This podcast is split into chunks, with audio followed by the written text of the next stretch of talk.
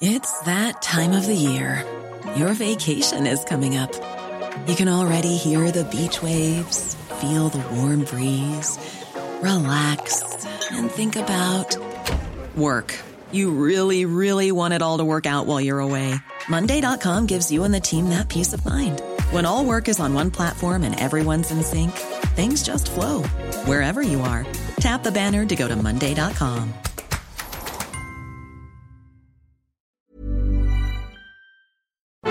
Heraldo Media Group presenta Me lo dijo Adela con Adela Micha.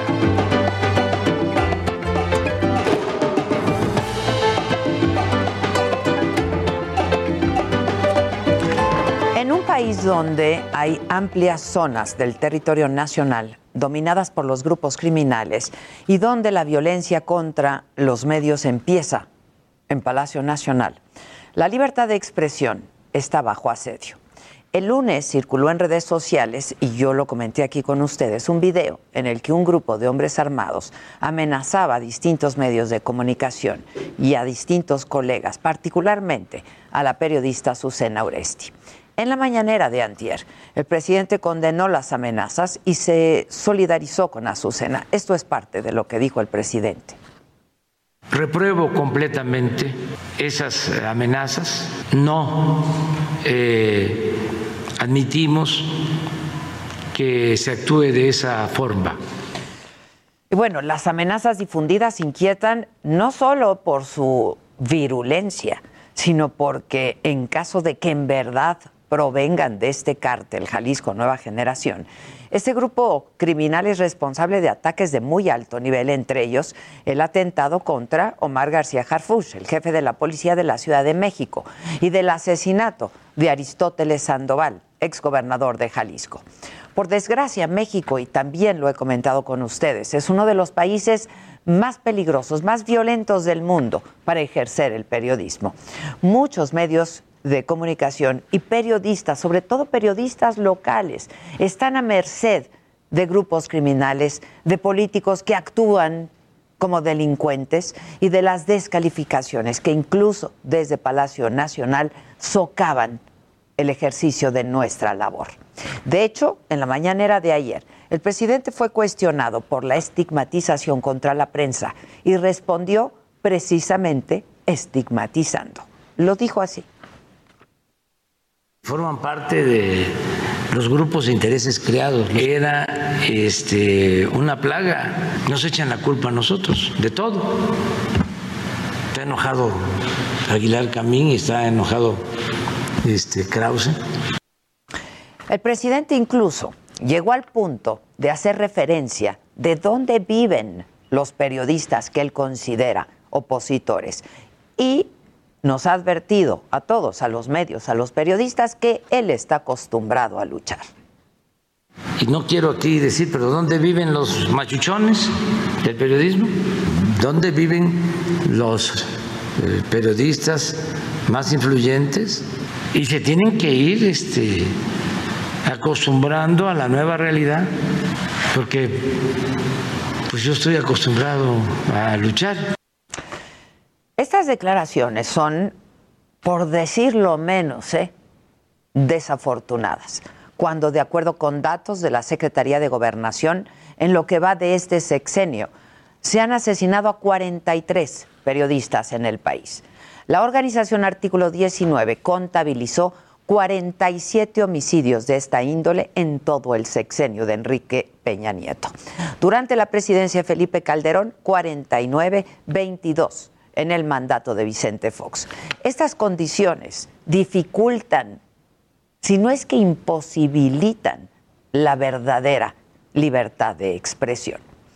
Ante un panorama tan riesgoso, la solidaridad y el apoyo tanto de la sociedad civil como de los medios de comunicación constituye un bastión de resistencia y de esperanza. Una veintena de medios, entre ellos, por supuesto, Heraldo Media Group, suscribimos un comunicado en el que rechazamos, y lo hacemos de manera enérgica, las amenazas y sostuvimos que son tiempos de garantizar la libertad de expresión y fortalecer la democracia en el país, no de debilitarla con estigmatizaciones. En un editorial publicado esta mañana en el periódico El País, se señala que poco ayuda que el presidente cada mañana, desde sus conferencias matutinas, critique una y otra vez a la prensa, con descalificaciones que distan mucho de contribuir a un debate plural y sí, a alimentar el rechazo a los informadores. Y es así, creo firmemente que nuestra labor de informar, de señalar, de denunciar los abusos del poder ayuda, sin duda, a resolver los problemas que tiene México. Desde Palacio Nacional se debe garantizar esto, la labor periodística de todos los días, de todos nosotros, y no estigmatizarla y descalificarla, mucho menos llevar un conteo de las menciones positivas y negativas al presidente en los programas diversos de radio y de televisión. Y por eso seguiremos haciendo lo que sabemos hacer, lo que hacemos cada día, nuestro trabajo, contra el crimen, contra el abuso de poder, la libertad y la verdad, el periodismo. Esto es, me lo dijo Adela. Yo soy Adela Micha y ya comenzamos ahora también por la cadena nacional del Heraldo Radio.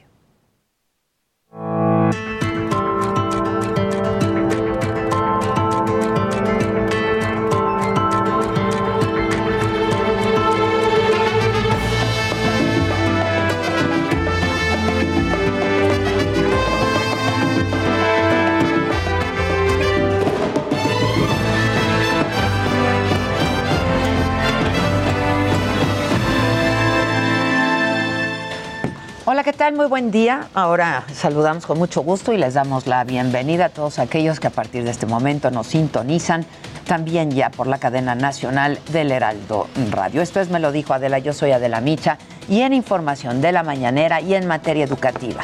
El presidente insistió en que el regreso a clases presenciales para finales de este mes es fundamental para el desarrollo de niños y adolescentes y aseguró que la idea de que la población infantil es más vulnerable en esta tercera ola de contagios es mentira y que se cuenta con un protocolo de reacción inmediata ante cualquier brote en las escuelas. Digo esto porque cuando planteamos lo del regreso a clases se generó una polémica, como en todo. Unos de buena fe, preocupados porque los niños puedan contagiarse, y otros porque se oponen a todo lo que nosotros proponemos. Delfina Gómez, la secretaria de Educación Pública, también urgió al regreso a clases presenciales porque ya hay mucha violencia doméstica, dijo, y obesidad. Invitó a padres de familia para integrarse a los equipos de protocolos sanitarios y ser voluntarios en los filtros de las entradas de las escuelas. Sin duda, ya es el regreso a clases es algo inminente.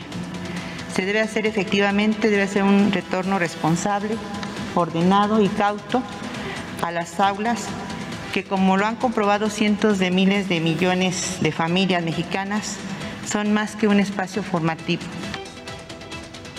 Y en otros temas y sobre las caravanas que está organizando Samuel García, el gobernador electo de Nuevo León, para irse a vacunar contra COVID-19 a Texas, el presidente respaldó su decisión y dijo que todo sea por ayudar a la gente. Que debemos dar todas las facilidades y el que tenga recursos y que pueda irse a vacunar al extranjero y sea una actividad permitida y que se cuente con el apoyo de los gobiernos fronterizos, pues puede hacerlo. Y vamos justo a Palacio Nacional. Ahí está mi compañero Francisco Nieto con más información de la mañanera. Paco, ¿cómo estás? Buen día. ¿Qué tal, Adela? Muy buenos días. Hoy en la mañanera pues reapareció la maestra Delfina Gómez, titular de la Secretaría de Educación Pública, y como ya lo adelantaste, dio a conocer las acciones para el regreso a clases, la cual es, dijo, inminente y está programada para el 30 de agosto. Lo más importante es que se solicitará a los padres de familia una carta responsable donde permiten el ingreso de los niños y de las niñas a los centros educativos. La secretaria de Educación Pública también pidió a los padres de familia que manden a sus hijos con cubrebocas y con su respectivo gel antibacterial, y que durante la pandemia se agudizaron varios problemas con los niños, como fue el tema de la violencia familiar, la obesidad y el estrés, por lo que es necesario y ya urgente que regresen a las clases. Entre las acciones que dio a conocer la maestra, está la de establecer filtros sanitarios, usar espacios abiertos, y por ahora también dijo que no habrá ceremonias ni reuniones generales. En la mañanera estuvo el secretario general del Sindicato Nacional de Trabajadores de la Educación, el CENTE, Alfonso Cepeda, que dijo que el sábado pasado hubo una reunión nacional con los maestros y ahí se decidió regresar a las aulas. Dijo que la inmensa mayoría de los maestros ratificaron el compromiso de regresar a clases, y agregó que se han basificado casi 500,000 de maestros, y durante la pandemia presumió que no hubo ningún despido. Y por último, Adela, el presidente reveló que ya se adquirieron 8 de 10 terrenos para la construcción de parques industriales a lo largo del corredor interoceánico que va a recorrer el istmo de Tehuantepec. Adelantó que cada terreno tendrá una extensión promedio de 500 hectáreas y que regresará a la región, a esta zona, en 15 días para una nueva supervisión para determinar cómo va el avance, y dijo que se acabará esta obra antes de que concluya su mandato. Pues es parte de lo que sucedió el día de hoy, Adela. Bueno, pues muchas gracias. Gracias, Paco. En más información, policías de Toluca, en el Estado de México, denunciaron la falta de apoyo para realizar su trabajo y aseguraron que tienen que poner de su dinero para operar las patrullas, porque muchas unidades están descompuestas por falta de mantenimiento. Y además, vecinos de varias colonias de Toluca denunciaron que hay patrullas que llevan meses abandonadas en las calles. El actual gobierno de Toluca arrendó 400 patrullas y 80 motopatrullas por 552 millones de pesos. En Pachuca, en Hidalgo, ahí detuvieron a Benjamín García, el Benja, presunto feminicida y extorsionador. El secretario de Seguridad Ciudadana de la Ciudad de México, Omar García Harfuch, dio a conocer que este sujeto sería el responsable de asesinar a 3 mujeres en la alcaldía Cuauhtémoc y estaría relacionado con más homicidios y otros delitos. Y en información política, los partidos van a recibir 5.821 millones de pesos para el 2022. El Consejo General de Línea aprobó este financiamiento público, que estará incluido en el presupuesto que va a solicitar el Instituto, el INE, a la Cámara de Diputados. No se dio a conocer la cantidad de dinero que le va a corresponder a cada partido, porque algunas fuerzas políticas incluso van a perder su registro. Así lo dijo Lorenzo Córdoba, consejero presidente del INE. La Constitución establece una fórmula precisa, los factores que se deben utilizar en ella, y el INE únicamente puede y debe aplicar dicha fórmula. Una fórmula que no está sometida a interpretación ni a posibles variaciones por parte de esta autoridad electoral. Están por cumplirse 2 años ya de la detención de Rosario Robles, y en una carta que nos hizo llegar y que publicó en redes sociales, la exfuncionaria aseguró estar privada de su libertad por ser mujer, por odio y por venganza, y dijo además que México está en deuda con la justicia. Rosario Robles reveló que se ha quedado sola en el camino, ya que diferentes personas se hicieron a un lado para que ella sea la única que enfrente a la justicia. Acusó que algunos personajes han callado ante su situación y dijo que no está dispuesta a mentir como lo han hecho otros para alimentar una narrativa política que nada tiene que ver con la verdad y con la justicia. Y les adelanto de lo que hay que estar pendientes. El día de hoy en Iztacalco se realiza la Feria Nacional del Empleo 2021. En este evento se van a ofertar cerca de 9,000 puestos de trabajo y van a contar con la presencia de las secretarias del Trabajo Federal y de la Secretaría del Trabajo de la Ciudad de México. A las 8 de la noche en el Zócalo Capitalino, la jefa de gobierno, Claudia Sheinbaum, encabeza el encendido del alumbrado decorativo por los 500 años de resistencia indígena en la Ciudad de México. De que hay que estar atentos en el mundo, la Corte Suprema de Perú comienza el juicio oral contra Kenji Fujimori hija del expresidente Alberto Fujimori, hermano de la ex candidata presidencial Keiko Fujimori.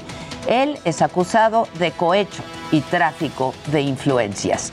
Y hoy, en un contexto especialmente complicado para los jóvenes, por la caída en las actividades económicas y el encierro obligado, se celebra el Día Internacional de la Juventud. De todo esto estaremos muy atentos y, por supuesto, informándoles a lo largo de este programa y a través de nuestras distintas plataformas digitales.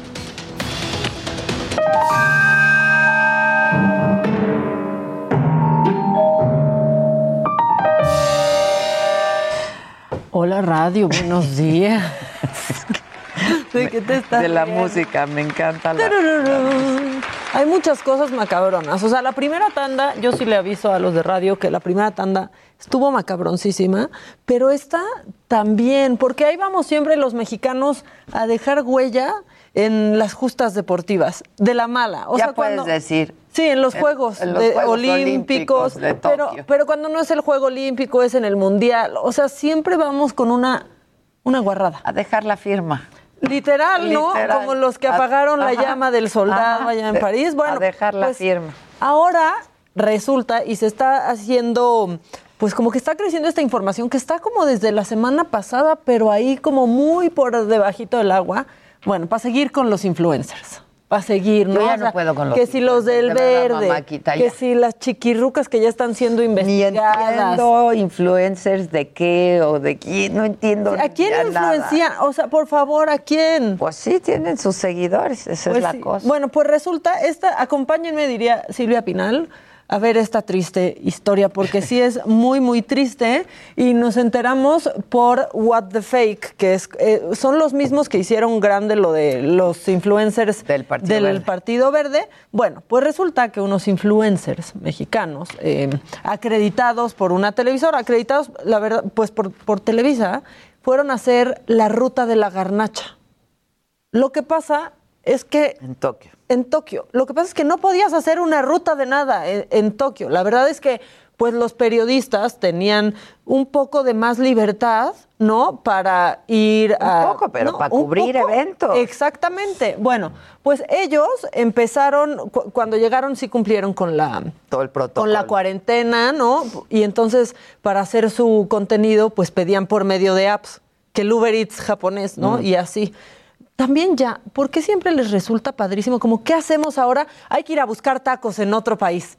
Como si eso fuera súper atractivo para los televidentes. Pues, imagínate encontrar unos tacos en Japón. Perfecto, que se vayan estos güeyes y lo hagan. Bueno, la cosa es que fueron agarrando confianza y empezaron a hacer su ruta de la garnacha por muchos lados. Y la cosa es que no pueden regresar a México porque dieron positivo a COVID. Y entonces están ahora ahí, pues, recluidos en un hotel donde mandaron a las autoridades sanitarias, donde han mandado a todos los que durante los Juegos Olímpicos dieron positivo. O sea, ahí hay atletas, periodistas, absolutamente todos los que dieron positivo.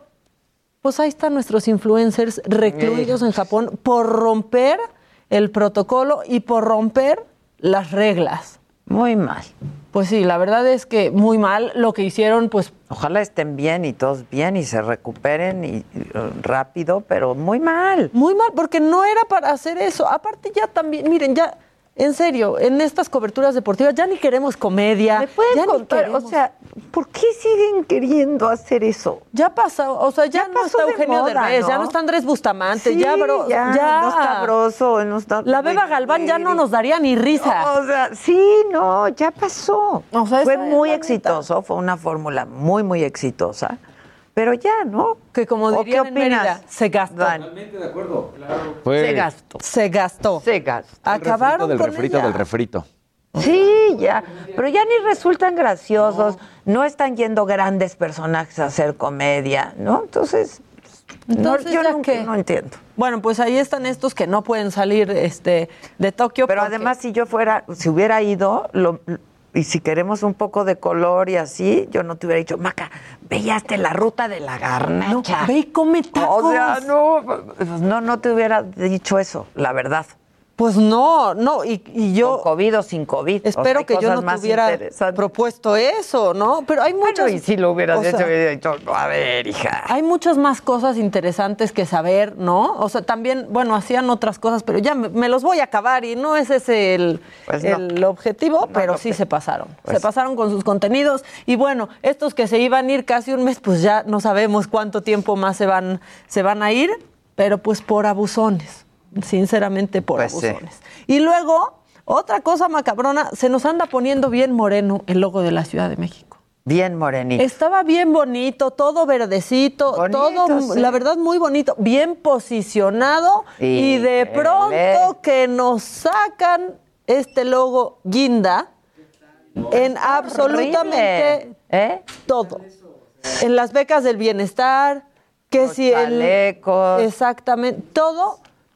Estaba bien padre, verde. A mí me gustaba mucho el logo de la Ciudad de México. La verdad, está muy feo. Pues sí, la verdad es que sí está feo. Está tristón, ¿no? Velo. Ahí, como apagado. Está apagado, tristón.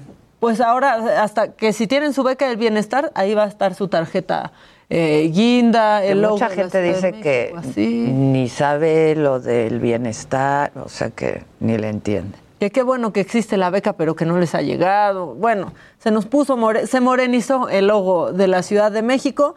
Y yo, no sé, siento que quiero hacer una sección dentro de lo macabrón, donde voy a comer tacos. No, no es cierto. Ah, no. No, espérense. O sea, sí ya necesitamos. Ajá, sí, ahorita sí. Necesitamos cosas que nos hagan sentir mejor. O sea, notas que nos den consuelo.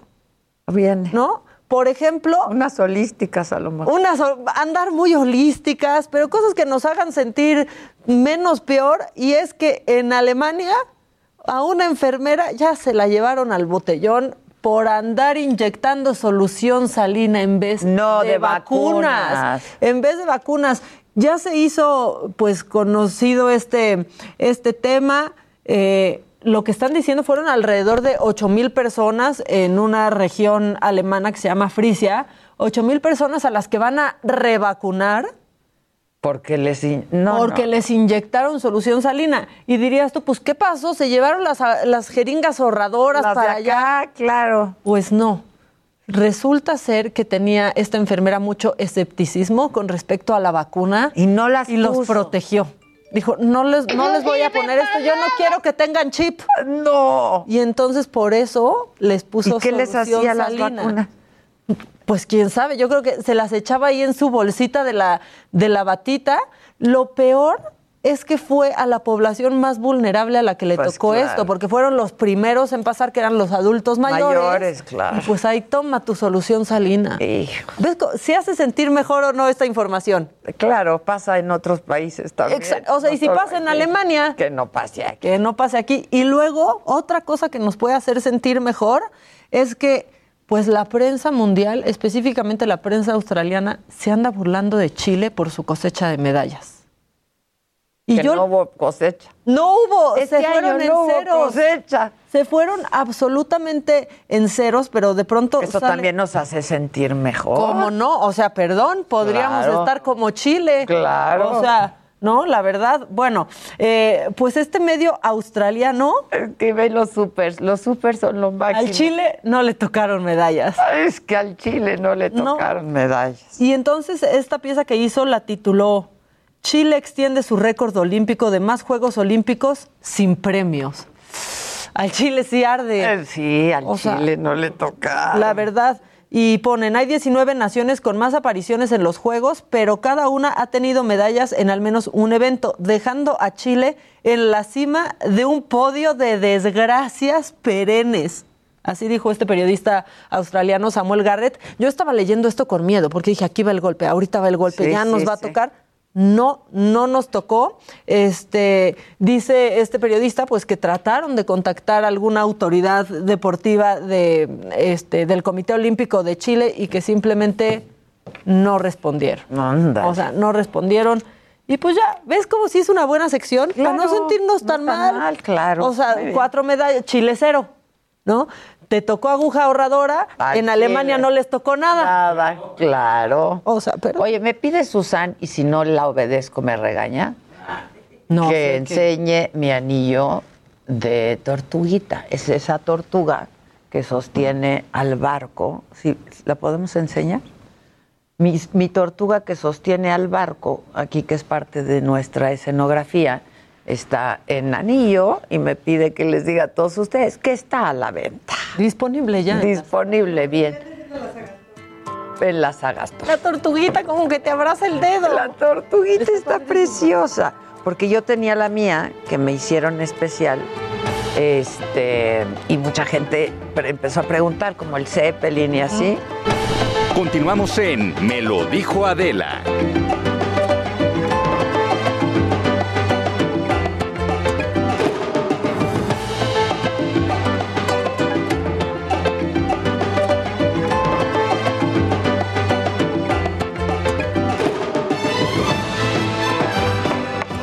Bueno, pues ya estamos de regreso y se perdieron, pues en la tele y en la radio, de nuestros comentarios aquí internos y nuestros chistes locales que compartimos con la gente que nos sigue en YouTube y en Facebook.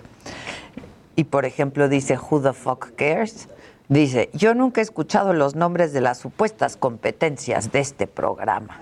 ¡Eso! ¡Bien! Mira, también Guadalupe dice, yo no dejé de ver a nadie porque ningún programa me gustaba y no veía nada. Ustedes están súper bien. Eso. Muchísimas gracias. Bien. Ustedes también. Luis Rafael dice, con Maca no se metan, perros. Eso, banda. Quítense, perros. A Maca. O sea. Defiendan a Maca. Oye, ¿qué? No los pude ver ayer, pero ¿qué hizo el Javi Derma? Ah, no, hablamos de... ¿Qué les puso, muchachos? Nada, no hubo... ¿Qué les quitó, muchachos? No hubo piquete, no hubo piquete. Estamos esperando que Luis G.I.G. se haga el tratamiento de los de Acapulco Shore, pero no lo acabamos de convencer. Ah, ya. El elongamiento. Bueno, solo se lo hizo el chile. Maca. No.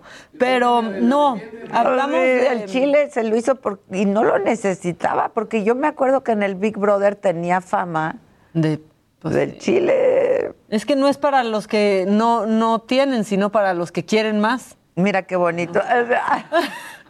Que no tienen llenadera. Exacto. O para las novias que no tienen llenadera. Así ni así. Oye, dice... Mira, dice Luis Adán, Maca, me caías mal ahora que estás con Adela, súper pegada. Muy bien. ¿Termino la frase?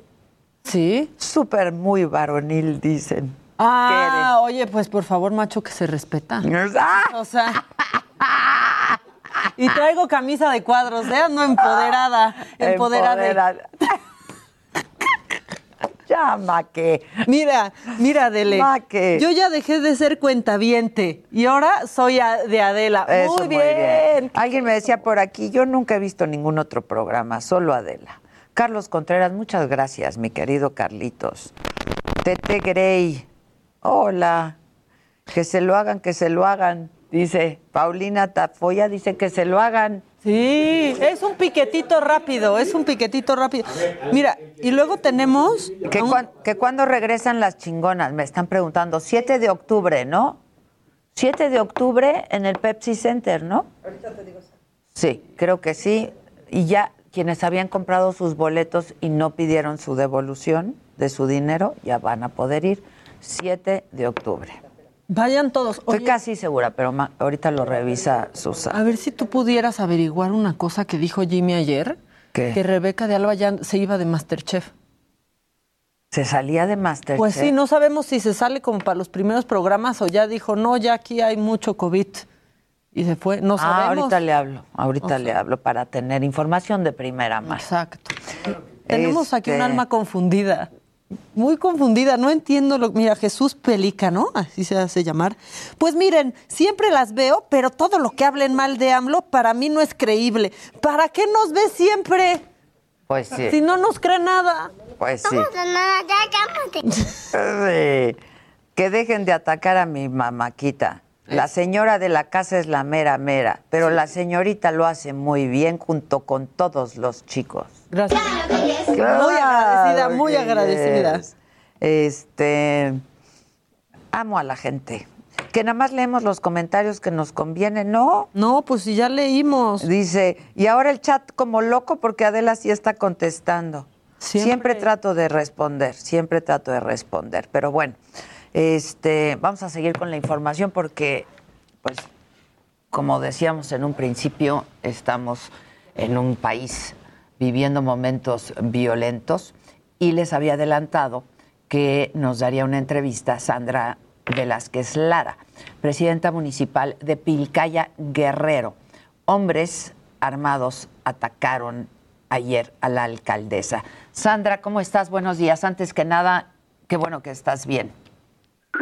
Sí, muchas gracias. Bendito Dios, todo bien. Con el lamentable suceso de las dos bajas de dos policías valientes, quienes en el trabajo de día a día y su deber al repeler la agresión, lamentablemente pierden la vida. Así es, ya dábamos cuenta de ello. Sandra, ¿cómo estás tú ahora? Supongo que pues fue un shock sin duda, afortunadamente estás bien y varios de tus colaboradores también, pero pues ¿cómo viviste esto y cómo has vivido las próximas horas de este atentado? Consternada, Adela, lamentablemente estamos viviendo y pasando por situaciones muy violentas. Somos parte ya de varios ciudadanos que hemos vivido estos terribles momentos de incertidumbre y que pues pedimos a todas las autoridades que nos ayuden en el tema de seguridad. Y yo he tenido el respaldo del gobierno del estado de Guerrero a través del gobernador Astudillo, a través de su secretario de seguridad, Melchor. La federación también ha tenido apoyo, he tenido apoyo de las dos instancias. Sin embargo, necesitamos reforzar más los operativos de la zona norte o la incidencia de violencia en la zona norte del estado de Guerrero están en aumento. Ahí la delincuencia organizada está siendo, pues de alguna manera, ya ha tomado el control de sectores productivos de la economía, los extorsionan, los amenazan. Nuestro gobierno municipal ha sido solidario con la ciudadanía, pero es un tema que nos está rebasando, que nos rebasa como municipio. Sandra, tú tenías planeado, estaba en tu agenda este viaje, ¿no? Sí, yo tenía una actividad en la ciudad de Taxco de Alarcón, algo que iba a ser muy rápido, muy breve, y tampoco hice una agenda extensa para poder regresar de manera inmediata. El municipio de Pilcaya es un municipio que, como muchos municipios de la República Mexicana, cuando son frontera, cuando colindan con otros estados, creo yo que hay una vulnerabilidad ahí. Y es justo lo que está sucediendo con el municipio de Pilcaya. Colindamos con el Estado de México, colindamos con el Estado de Morelos y con el propio Guerrero. Para desplazarnos, pues tenemos que salir por estos caminos que están controlados, que son territorios que están controlados por estas personas. Te lo pregunto porque, bueno, pues hemos llegado a pensar que quizá quienes cometieron este atentado sabían de tu agenda, conocían tu agenda. ¿Tú has pensado en ello? ¿Cómo van las investigaciones? ¿Tienes idea de quiénes pudieran ser los responsables? Estamos coordinados con las fiscalías de los dos estados. Estamos coordinados con todas las autoridades.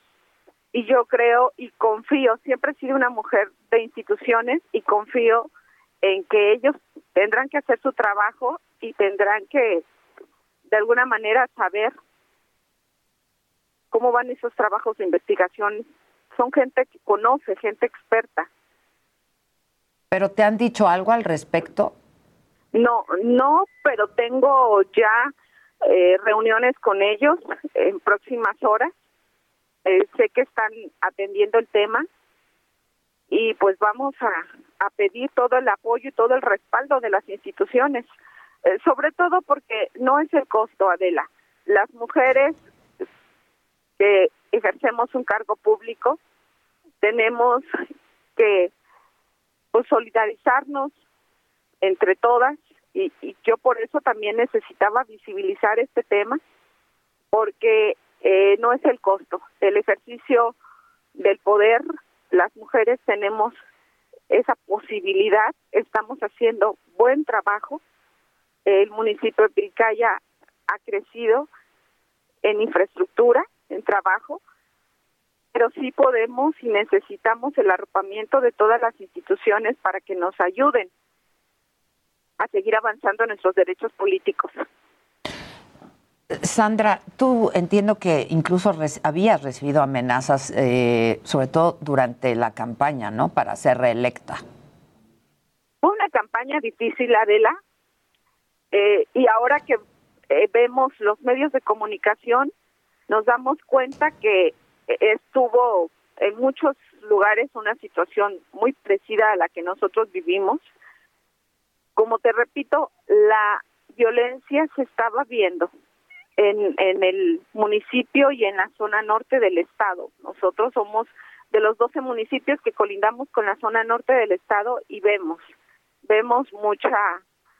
mucho incremento de violencia, lo que no sucedía en años anteriores. Y en ese momento, en aquel momento de las amenazas, Sandra, supimos también que las amenazas venían de la familia michoacana. ¿Es así?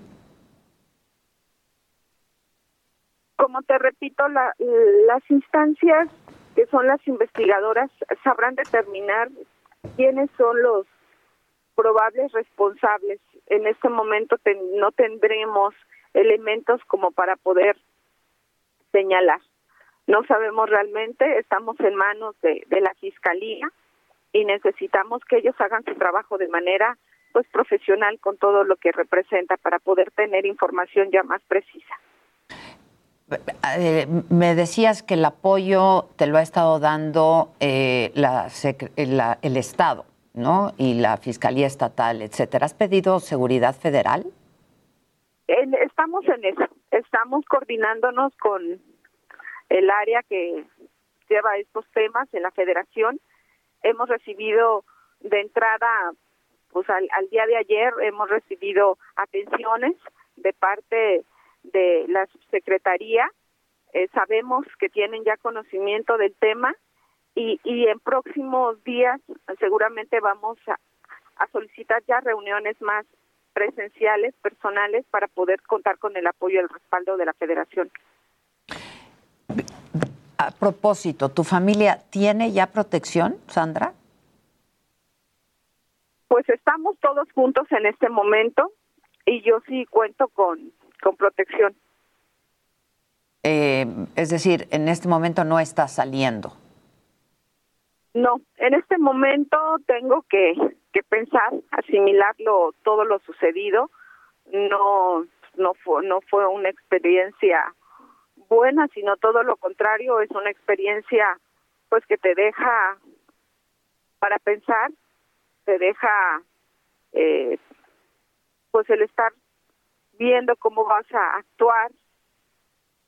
No fue lo mejor en ese sentido y tendremos que pensar muchas cosas.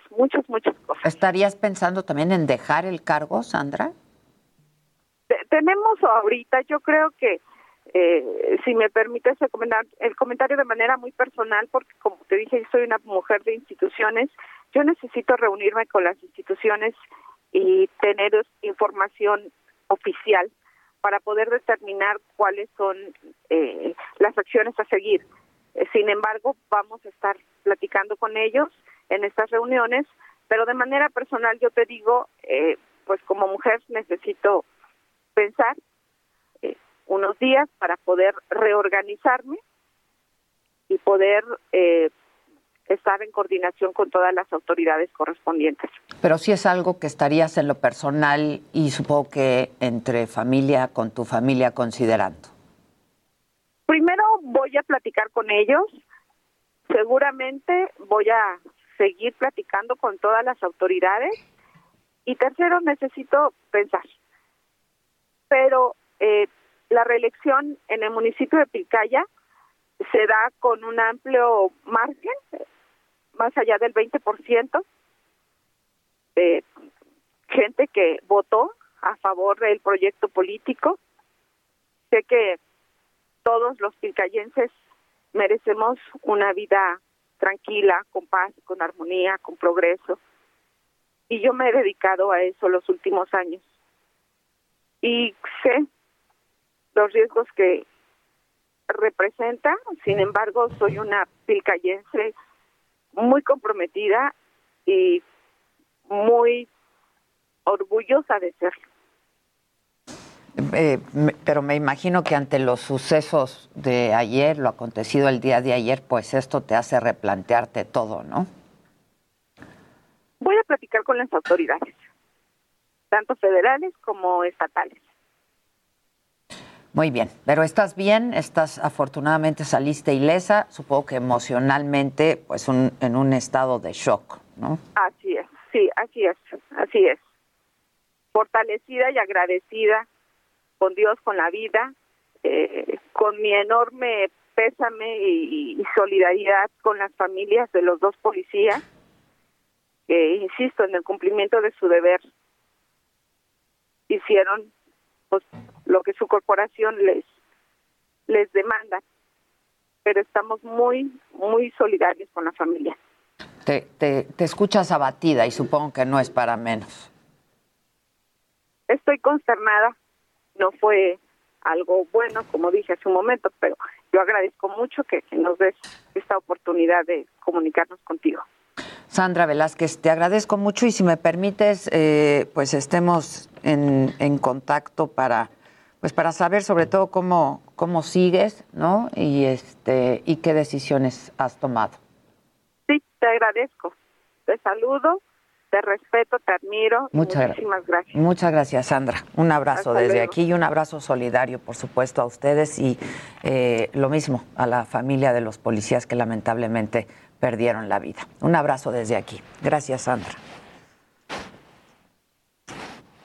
Terrible, ¿no? Sí. Con la voz entrecortada, pues es que no es para menos, la verdad. Imagínate el shock. No. Imagínate el shock. Uy, qué alejaditos.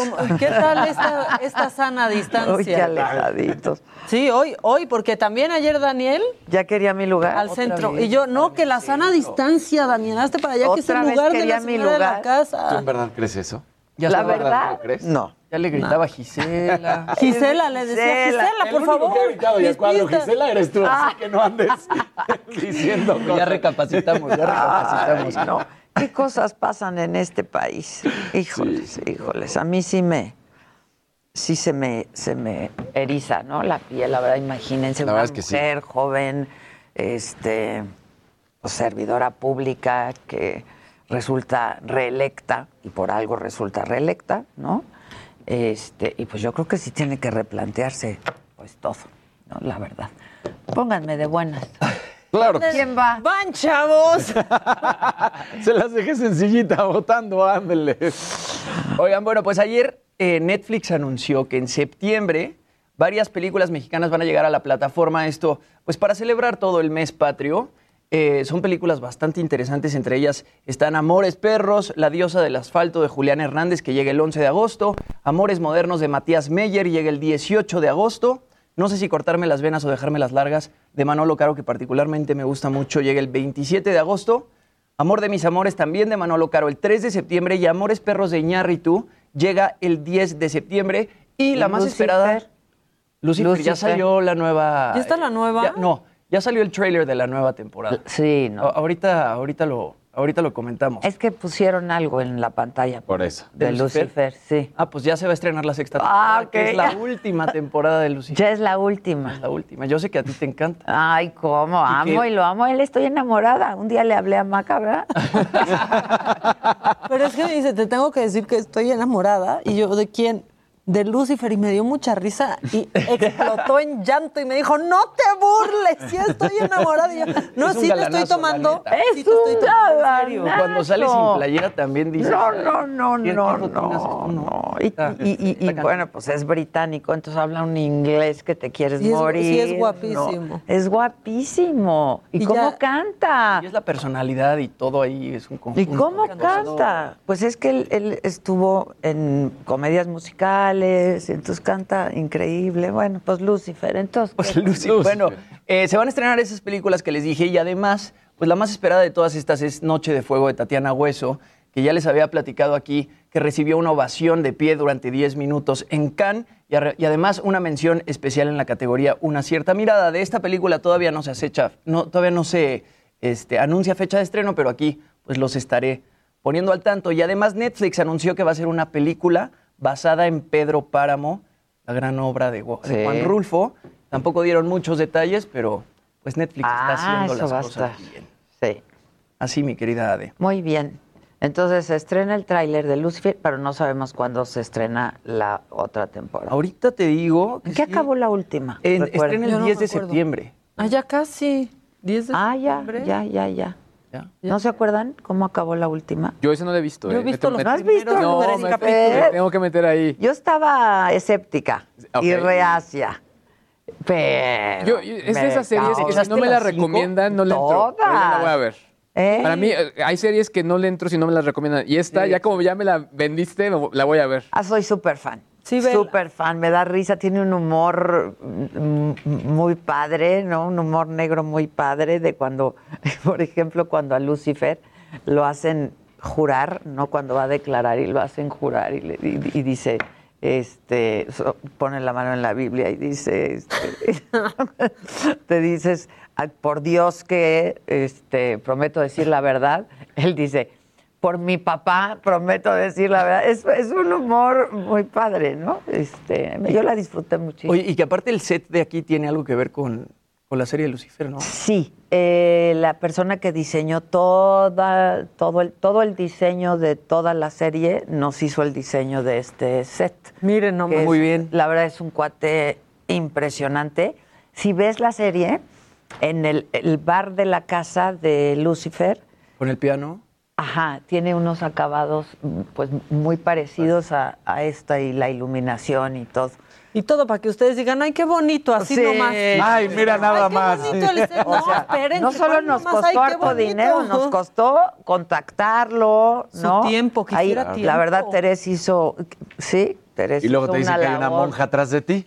No, ya se la pasan buscando que si hay un ratoncito atrás de Luis, que si una monja. En estas 2 semanas que no estabas decían que siempre había algo atrás de ellos. No. Era yo. Era de la pasando sigilo. Era yo revisando lo que hacían. Sí, exactamente.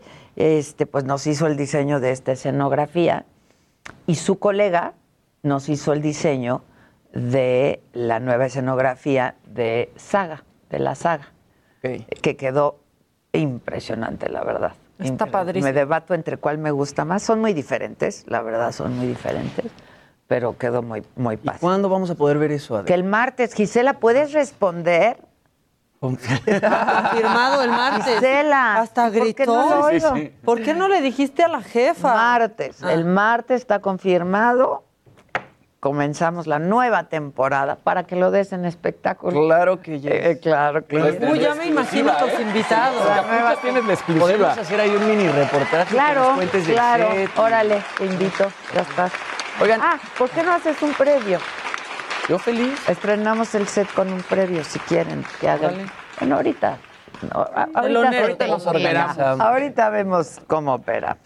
Oigan, y otra nota que yo quería darla con... Casarín sentado aquí, porque como la gente le ruega que abra su OnlyFans, pues es momento de convencer a Casarín de que abra su OnlyFans. Y es que acaba de salir un estudio que dice que las superestrellas de OnlyFans ganan 270 veces más que las profesiones mejor pagadas. Bueno, puede ser entonces. Entonces puede ser que se abrimos el OnlyFans. Has perdido tu tiempo, Casarín. Un sitio de gaming británico que se llama MRQ sacó los ingresos de los usuarios mejor pagados de OnlyFans y los comparó con datos de los ingresos de profesionales de distintas áreas. Este resultado lo obtuvieron multiplicando el costo de suscripción mensual de estos usuarios por el número de suscriptores, menos el 20% que OnlyFans les quita. Y bueno, la usuaria más popular de OnlyFans, que se llama Gem101, gana $29.4 millones anuales. ¿Cuánto? $29.4 millones anuales. Perdón, ¿qué atributos tiene la señorita? Unos atributones. ¿Que tienes que mostrar todo en el OnlyFans? No, tú puedes mostrar lo que tú quieras ganar. Previo proceso con Javier Derma. Claro, exactamente. Que sí hagan la rutina de Eugenio Siller, que nada más se la preguntaron. Exacto, vamos a hacer una pausa, regresamos y vamos a conversar ahora aquí con Alexa. Con Alexa, sí. Ya estás. Buenísimo. Regresamos con más de Me lo dijo Adela por Heraldo Radio. Las estaciones de búsqueda, rescate y vigilancia marítima trabajan todos los días del año. Cuentan con una flota moderna, tecnología de punta y personal especializado que vigila los mares y costas del país. Con honor, deber, lealtad y patriotismo, dan todo por la vida. En caso de peligro, llama al 800 Marina 1. Una armada que nació para servir a México. Secretaría de Marina. Gobierno de México. Continuamos en Me lo dijo Adela.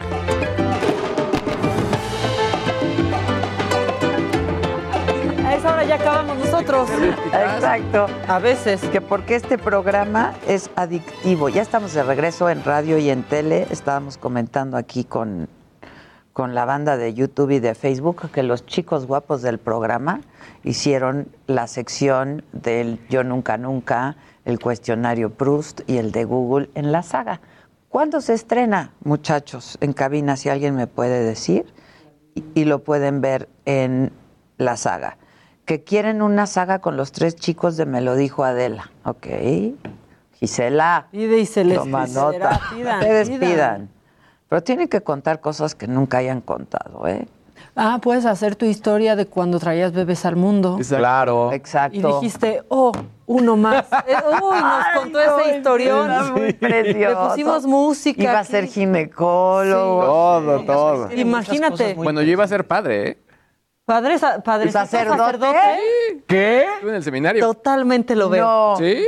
Totalmente lo veo. Totalmente te lo creo. Sí, digo. ¿Y luego qué pasó? Pues la doctora. No es cierto. La doctora. No, estaba muy chavo, era un seminario menor, 13 años, y no, al final no me latió. ¿Y cuándo te entró el buen juicio? Al año. Casi por cumplir 14, pero sí, o sea, yo no quería y después, mis papás no querían que fuera, porque mi papá estuvo en el seminario y yo fui el insistente de querer. Y ya después ahí, la verdad es que vi un poco el teje y maneje, porque además era un seminario de legionarios. Oh. A mí no me pasó nada, obviamente, pero pues ahí como que me entendí el tema de las instituciones. Una cosa es la religión, claro, no creo, otra cosa es la institución. Sin duda. Y estabas en la edad de la punzada también. Es 13 años dijo, ¿qué? No. Pues le entró la punzada. Yo tenía compañeros que estaban en el seminario y los iban a visitar sus novias. Ay, ¿a poco? ¿En serio? No, pues la doctora, muy bien. Sí. Sacó al verdadero Luis G.I.G. Imagínate. Oh, Luisito. Sí. Imagínate ahorita dónde estarías en este momento. Estaría? Ahí en la parroquia viéndonos por Facebook. No, son legionarios, estaría en Roma seguramente. Dicen, ¡ay, no! Pues, perdón, que yo pensé en la parroquia de mi colonia. En Roma. No cualquier cosa, ¿eh? No cualquier cosa. Exacto, dice Susan, yo me lo imaginé en Celaya. El padre Don Vergalles, te dice. De padre a Don Vergalles. Oiga, de hecho, ayer salió una nota que estaba Benedicto en una celebración y le entra una llamada y contesta. ¡No! O sea, entonces lo empezaron a criticar en redes de pues, qué tan importante habría sido la llamada que contestó, que tuvo que interrumpir. Exacto, ¿de quién fue? ¿No? De Dios, no de San Pedro. Tal vez vio el dos papas. Exactamente, también. Pues. ¿Vieron esa película? Sí. Los dos papas. Sí. Bueno. Ay, pero qué enojo ese silencio ahí cuando están juntos y... Pero qué bárbaro, qué actuación. Sí. Qué actuación. De los dos, qué bárbaro. Sí. Si no la han visto... Vean. Está en Netflix. Mercedes Gutiérrez, felicidades. Luis G.I.G. para papa, dicen aquí. Padrecito G.I.G., confiéseme. Te dice Rafael. Confiéseme. Híjole. Bueno. Deme la penitencia, padre, deme la penitencia. Castígame, castígame. Oigan, pues sí vamos a tener a Alexa Moreno. Nos íbamos a contactar con ella vía Zoom, pero tuvo un problema con, pues, su DC del DC, que le llaman, ¿no? El DC del DC, por el Internet de las cosas, pero la tenemos vía telefónica. Dale. Alexa, ¿cómo estás? Hola, buenos días. Bueno, tardes, no sé. No, días, todavía. ¿Tú dónde andas, mana? En mi casa, pero yo vivo en Baja California, entonces siempre son 2 horas de diferencia. Es correcto, es correcto. Muy buenos días para ti y felicidades, antes que nada. Ay, muchas gracias. ¿Qué has estado haciendo desde que regresaste? Descansar. Sí, descansar. ¿Cómo se recupera el cuerpo? Durmiendo, yo creo, ¿no? Sí, la verdad sí he dormido bastante y con el cambio de horario también tuve unos problemas los primeros días, pero ya ahorita ya normal. Oye, pero la emoción, ¿no? De ser la mejor gimnasta olímpica mexicana.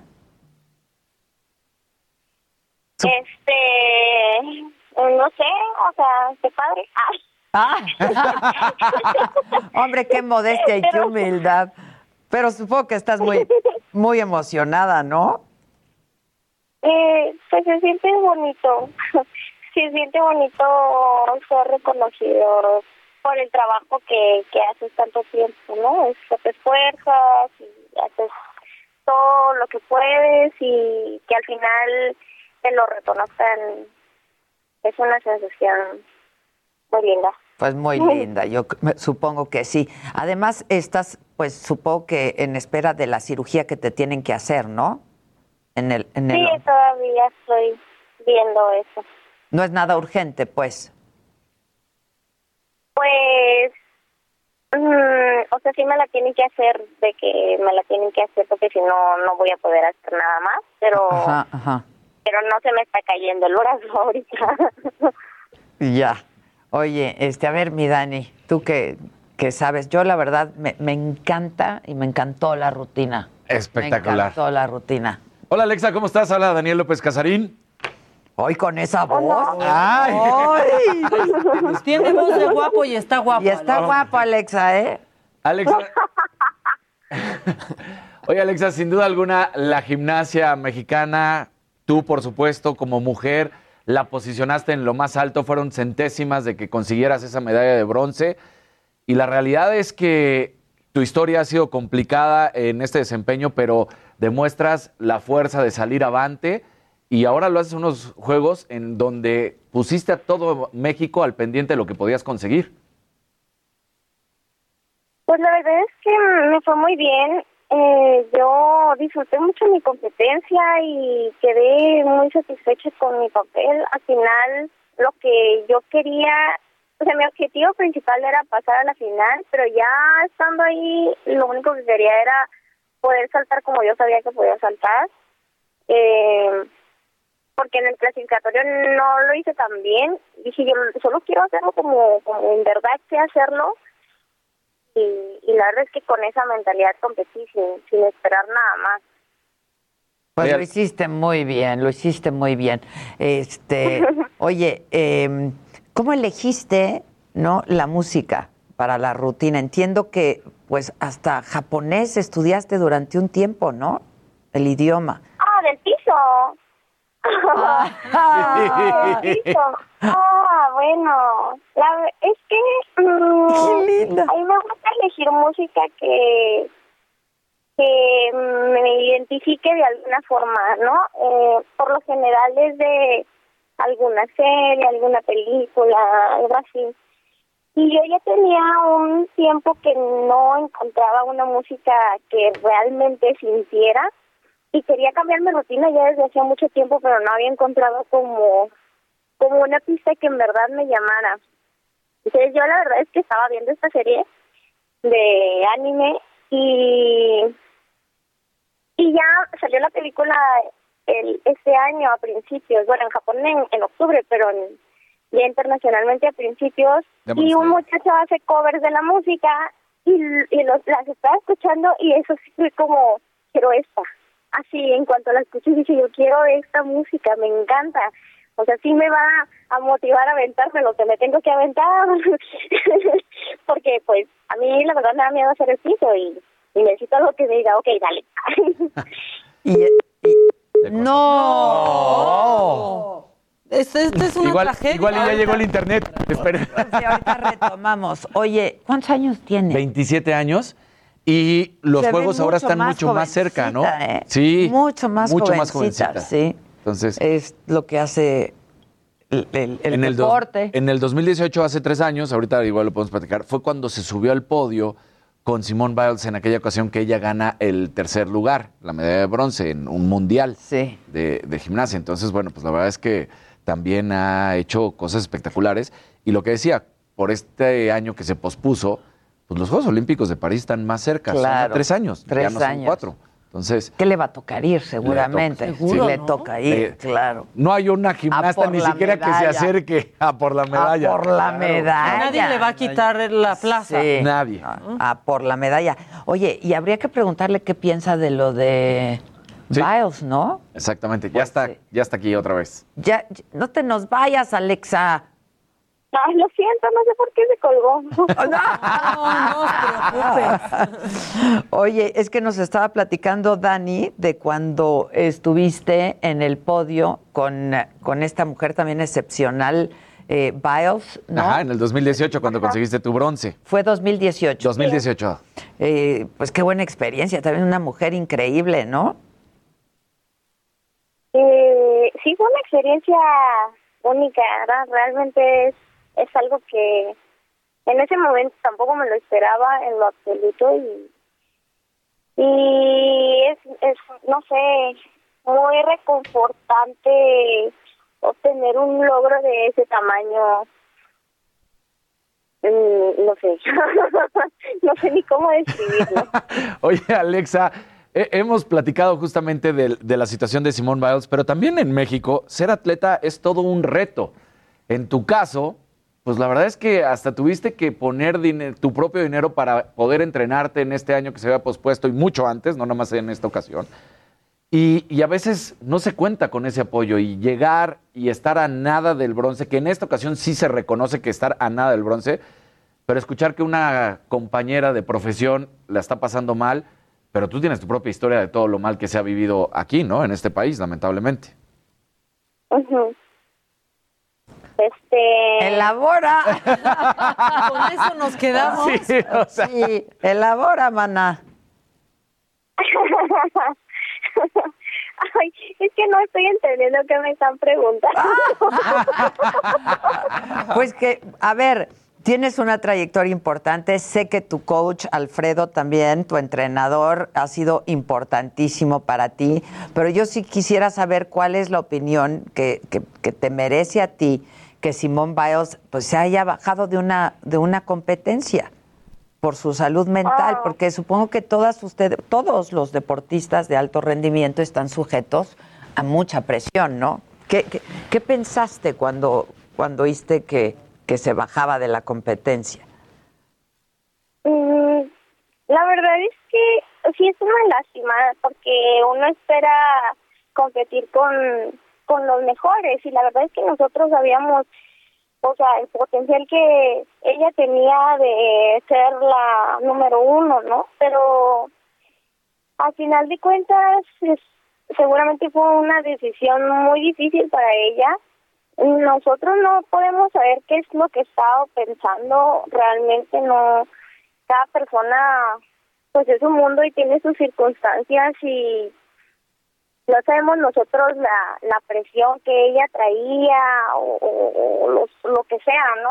Realmente la única que podría llegar a saber qué le pasaba por la cabeza era ella misma o las personas que estuvieran muy, muy cercanas y probablemente ni así.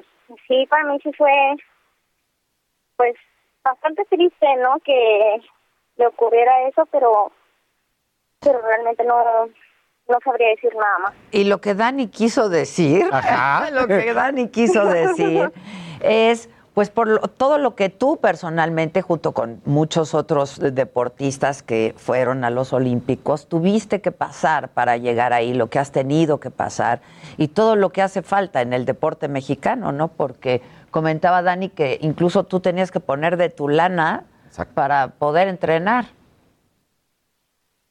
Ah, pues es que a veces hay que buscar las formas de cómo sí hacer las cosas y cómo poder poner las condiciones lo más apropiadas posibles para poder hacer nuestro trabajo. Yo creo que todos los atletas tenemos obstáculos y situaciones complicadas y altas y bajas, y este año fue especialmente duro para todos. Fue una situación muy extraña. Nos afectó en muchas maneras, a cada quien puede que diferente, pero definitivamente fue muy, muy duro. Si estás a punto de llegar a la competencia más importante, estás en tu punto, estás listo para llegar y dar todo, y te dicen, no, pues en un año más. Mantente así, en ese estado físico de forma y mental y de todo como estás, así igualito, pero un año más. Y pues te costó otros 3 años para llegar ahí, y mantenerse tanto tiempo no es tan fácil. Pues no. No es fácil. Yo creo que por eso hubo tantas resultados inesperados, porque pues cada quien tuvo que afrontar las cosas a su manera, y ya sea por lesiones, ya sea por la misma pandemia, o porque cerraron los gimnasios, porque cerraron las instalaciones, porque no hubo competencias. Yo creo que fue muy, muy complicado, y el hecho de que todos hayamos llegado y podido dar lo mejor de nosotros a unos Juegos Olímpicos en esta situación ya es un mérito enorme. Si de por sí llegar a los Juegos Olímpicos es difícil, con todas las clasificaciones y todo el trabajo, ahora con un año más de trabajo y tantas complicaciones, es algo que a todos los que participaron hay que aplaudirles. Pero además, pues particularmente, ¿no?, en tu área, pues la situación es aún más complicada. En México estábamos comentando, Daniel y una servidora, unas declaraciones que hiciste a la prensa internacional, donde dijiste pues que estábamos prácticamente en kindergarten de nivel, ¿no?, de entrenamiento de gimnastas aquí en nuestro país, y que hacían falta gimnasios donde verdaderamente se entrenaran a pues atletas y a deportistas, a gimnastas que pudieran ser de élite y llegar a, pues, ahora sí que a estas justas. Exacto. Deportivas, ¿no? Sí, pues sí, pues es cierto. Es cierto, no tenemos la infraestructura ni las instalaciones para, pues, como te compararías con los países grandes, ¿no? Estados Unidos, Rusia, Corea del Sur, China, o sea, nada que ver. Y sí nos hace falta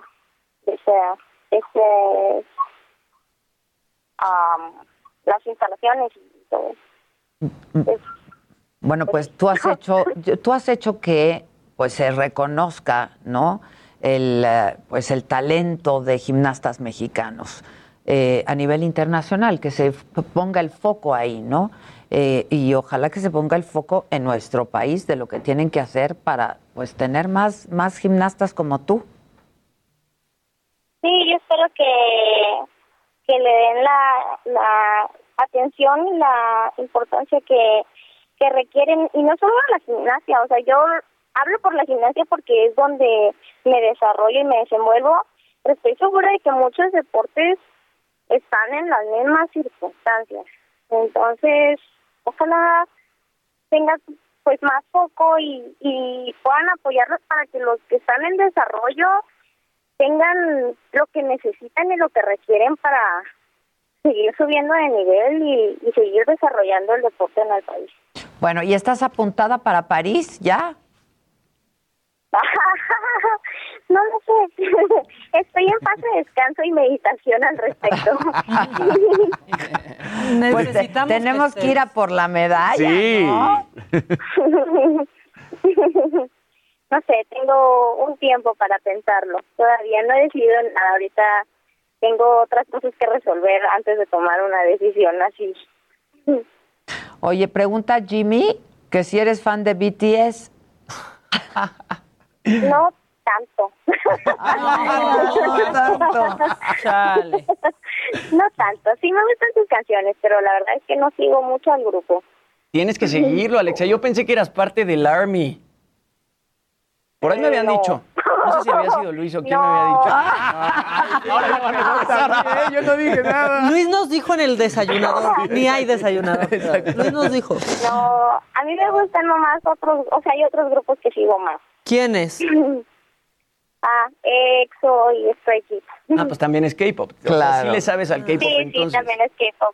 Oye, Alexa. Sí, el K-pop sí me gusta. Mande. ¿Y cómo sentiste, habla Luis G. de este lado, cómo sentiste que te encarnaran ya como personaje de anime? O sea, después de todo esto, y sobre todo estando en la ciudad y en el país donde pues toda esta cultura del manga y ese tipo de gráficos pues es tan importante.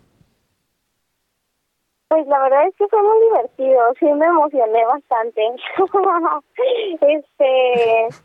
No sé, era algo inesperado, sí me causó ilusión. Oye, y ese comercial, Alex, aquí habla Maca, el comercial que te hizo Toyota está espectacular. ¿Qué sentiste cuando lo viste, eh?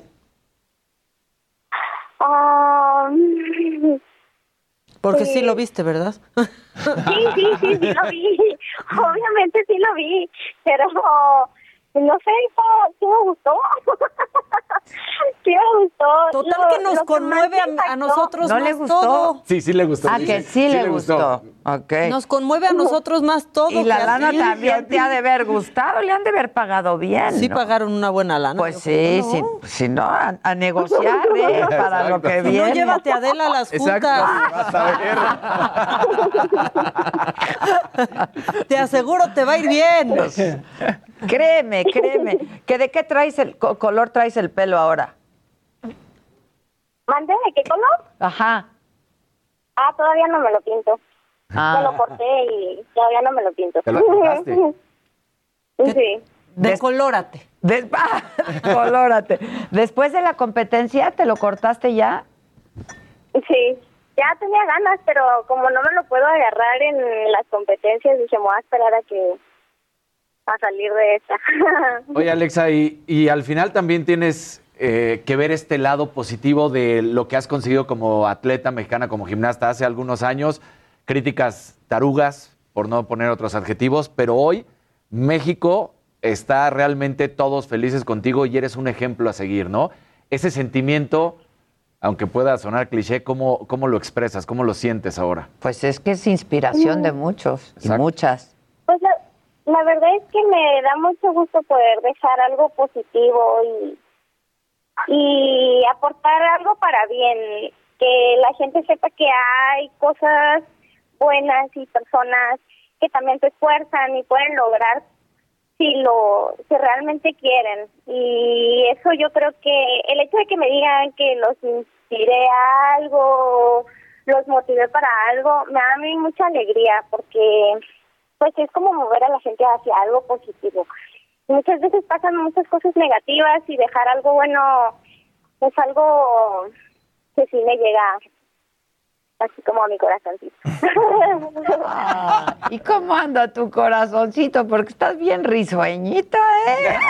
Sí. Igual y eso es lo que tiene que arreglar ahorita, ¿no? Por eso. Bien, tranquila. La verdad es que sí estoy muy tranquila ahorita. ¿Eso quiere decir que con novio o sin novio?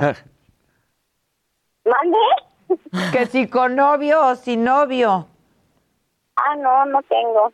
Ay, ya te van a salir varios. Sí. Perfectos hay. Está increíble. ¿Cuándo vas a venir aquí mejor, Alexa? Ven a reírte aquí con nosotros. ¿Mande? Que te vengas un día al estudio a reírte con nosotros. Lo voy a pensar. No, ¿cómo que lo vas a pensar? No, ¿qué pasó? No te des tu taco. Es que después de hacer un comercial con Toyota. Pero no. Bueno, oye, mana, mándanos una selfie para ver cómo te quedó el pelo. ¿Ay, ahorita? Sí, claro. Sí, ahorita Gisela te pasa el WhatsApp y nos mandas una selfie, ¿va? Va. Ya estás. Felicidades, Alexa, de nuevo y muchas gracias. Gracias. Felicidades. Vamos a hacer una pausa y regresamos con la alegría del hogar. No se vayan. Está preciosa. Continuamos en Me lo dijo Adela. Nuevamente, hoy lo repitió cuántas veces quieres, por favor. Bueno, pues como todos los jueves, ha llegado aquí hasta sus pantallas a la radio. La alegría del hogar. Eso es. El momento todo. Más esperado de la semana, y me lo dijo Adela. Muchas gracias. Muchas gracias. Gracias, público conocedor. Bravo. Gracias, público conocedor. Bravo. Y qué bueno que ya llegó Adela porque se echó 3 semanas fuera. Dos. Sentí una eternidad. Ay, muchas gracias. No fueron dos. ¿Tú cuánto tiempo, Juan Becerra, cuánto tiempo te fuiste? No, pues 4 días. Ah, no. Ver, 4 días. El único que estaba disponible era yo, bueno, y Maca, pero no me invitaron. Que, ay, como no hay quórum, que la chingada, y no vine. Sí, me preguntó, oye, ¿qué onda, eh? Yo pensé me manda un mensaje y me dice, oye, ¿qué onda, eh? ¿Qué onda? ¿Sí van a estar? No, eso... Creo que ni le contesté. ¿Te contesté? Me dijiste, voy a ver qué pasó. Pues sí, voy a ver qué pasó. ¿Y sabes qué vio? Nada. Sí vio, pero no me... No está acordado lo tuyo, ¿eh? ¿No? Sí, ¿verdad? No, yo está acordado que no. O sea, me valió, ¿sabes cuántas toneladas? O sea... Yo de viaje y preguntándome, oye, ¿qué? ¿Así va a ser? ¿Qué pasó? Y la chingada. No, dije, yo le dije a Gisela, le dije, que a ver, ya, dime la verdad. Ah, sí, me dijo eso. Sí. Dime la verdad. Sí. ¿Qué sentiste? Censura. Que algo traes en la conciencia, Javier. No, dije, pues es que ya me corrieron. Ajá. Y sin liquidación, porque como no pagan. Pues estamos jodidos. Exacto, estamos jodidos. Pero, ¿a ti sí te pagan? Bueno, aquí no, pero en otros lados. Oye, Javier, igual y por alburero, ¿no? Pues anda siempre con lo pelado en la boca. El albur es cultura. El albur es cultura. No me vengan. Dijera la reina. La vulgaridad es otra cosa. Ah, eso es otra. Pero no escuchaste lo que te dijo Becerra. Que andas muy alburero. No, no ando alburero. Híjole, no, es un mustio. Dijo que andas con lo pelado en la boca. Épale. Además, ¿por qué me estás agarrando de buen humor? A ver, échense un duelo. ¿Un duelo? A ver. Pero sin procacidades, ¿eh? Puro eufemismo. Sale. ¿Qué te pareció la cosecha de medallas y de anillos en los Juegos Olímpicos? Pues como en otras veces, no tan bueno. No. Saco a conclusión que, ¿te pareció una cosa mediocre? Pues mira... lechería, como siempre. No, ya me. No me duró. Un round. Es que sabes que estoy recién vacunado. Me acaban de poner la segunda dosis de AstraZeneca y vuelve a pegar, ¿eh? Dicen que es peor la segunda. Oye, no, pero a mí sí fuerte. ¿Te pegó? O sea, ¿sí tuviste reacción? Sí, fuerte. Claro. A mí la segunda me dio durísimo. A mí nada. La primera ni la segunda de AstraZeneca. A mí la... No. Nada. A mí Moderna me dio. ¿Tendrá que ver con lo saludable que es cada quien? Sí. Pues no sé. A mí me pegaron. Qué raro que a mí no me pegue y a todos ustedes que están muy jodidos. Pues es que el sistema inmunológico no respondió. Claro. Cuando nos pegues, porque nuestro sistema inmunológico luego... anda respondiendo. Sí, tal vez se pusieron agüita. Ah, eso puede ser también. ¿No? Claro. Pues uno seguro nunca se vacunó de la frontera. Sí, me enteré. Yo sí. Él también, ¿no? No, él aquí. Ah, ¿tú te vacunaste aquí? Yo aquí. Yo no sé por qué creí que había sido en San Antonio. No, tú sí fuiste, ¿no? A San Antonio, ¿a dónde fuiste? No, yo fui a Texas, a un poblado. Fuiste a Dallas. A Dallas. Fuiste a Dallas. A la capital. ¿Te gustan? Fui a la capital, pero no me vacuné ahí, me vacuné aquí. Me vacuné antier en Ciudad Universitaria, la segunda dosis. ¿Te tocó? Ándale, sí, es cierto. Me tocó. ¿Bailaste con pandemia? ¿Andaste con pandemia? Iba súper emocionado. Sí. Ahí al final sale, la chingada, y 1, 2, 3. Yo nunca he entendido para qué hacen eso. No, a mí, ya en esta segunda, dije, ¿ya me puedo ir? ¿Qué? A mí no me van a tener aquí con esa pinche musiquita y eso. Ah, yo muero por verte haciendo... No, yo sí me quiero. Oye, yo creí que eras bailador. A Tatiana Cloutier. No. Ah, Tatiana cumpleaños hoy. Felicidades, Tatiana. ¿Tatiana cumpleaños? Sí. Chale, pues y no lo dijiste. No están mis avisos parroquiales. No. No, nos reservamos el derecho de admisión. Pero de quien sí es cumpleaños es de Cecilia. Ah, felicidades a la Ceci. ¿Qué le regalaste? Pues mira, una carta de amor. Ajá. Híjole. Muy bien. ¿Y de lo que cuesta? De lo que tiene... Bueno, eso todavía estamos en veremos. Ah, ok. Ahorita te doy una recomendación. Saliendo de aquí. Después hay varios centros comerciales. Exacto. Por la zona. Exacto. Puedes ir a... Regala afecto, no lo compres. Que aquí enfrente, a la tienda departamental. Sí. No hay pretexto. No hay pretexto. Y lo hago con mucho gusto, además. Sí, porque ya vi su post en Instagram muy romántico. Llegando Zavala. ¿Cómo llegó Zavala? Tarde. El vuelo. Es que llegó por el Felipe Ángeles. Está retrasado, Zavala. Precisamente. Perdón, es que no puedo. ¿Quién habla la secretaria de Educación Pública? Un saludo a doña Delfina. Ya apareció. Chico, ¿qué andabas preguntando por ella? Está trabajando. Yo estaba seguro que ya no existía. Bueno, ¿quién tiene más ausencias, ella o Esteban Moctezuma? ¿Pero cómo que ausencias? ¿O sea, tiene que pasar lista o qué? Pues hacerse presente. Puede estar trabajando. Si eres titular de una dependencia y quieres regresar a los niños a clases... No sale la foto ya. No. ¿Qué tal? ¡Hola, Samuel! ¡Qué milagroso! ¿Verdad? ¡Qué bueno que veniste! Gracias. Muchas gracias. Me tomé 2 semanas. A este tu programa. A este tu programa de Maca. Sí. Me lo dijo Maca. Así decía. Hasta se mandó a hacer una taza que me lo dijo. No, y se me lo dijo Adela, tachadito lo de Adela. Sí, me lo dijo Maca. A ver, tachadito. Se quería quedar en tu lugar, lo tuve que empujar. Ah, sí, señor, sí. Lozano, dejaste para allá. Debo reconocer que cuando me di cuenta ya estaba yo. No, mi lugar, se queda aquí. No. Sí, cierto, yo andaba buscando botellas aquí atrás. La alegría del hogar. Mira qué bonito mi anillito. A ver. Ah, qué discreto, qué bien. Ah, sí, qué bien.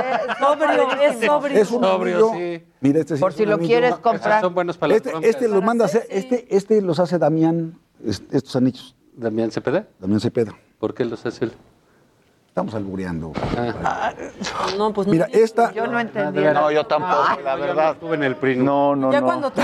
Nunca estuve en el PRI. Oye, o sea, sí está bonito. Sí, pero se lo llevo es que ve, es la tortuguita que sostiene a mi barco. Ve, qué bonito. Qué bonito. Bueno, ¿de qué vamos a hablar? Ay, güey, vas a romper la mesa. Estás viendo que son... Claro. Que son chafonas. Que son de melanina. Ya hasta te dimos la tuya propia porque estaba vencido tu lado. Espero que sí le queda, Ceci. Muchas gracias. Sí, cómpralo en las Sagastor. Es como arma de defensa personal, ¿no? Sí. Bueno. ¿Que el anillo? Sí. Totalmente. Imagínate que le das un... Yo con puro anillo me defiendo. Como un ojo. Hola, los boxers, ¿no? Y el que te regalé yo de cumpleaños. Ahí está. Pues los cambios. Está empeñado. En el Monte de Piedad. Pero tiene la boletita, no te preocupes. Sí, 800 varos. ¿La quieres? Bueno, ya se nos está yendo el tiempo. Oye, sí, ¿qué tal de bonita está? ¿La precisamente? ¿O quién? ¿Cómo se llama? ¿Quién? La pirámide mayor. ¡Qué amargados! Si se van a empezar a burlar del templo mayor y de la pirámide escala, Juan Ignacio.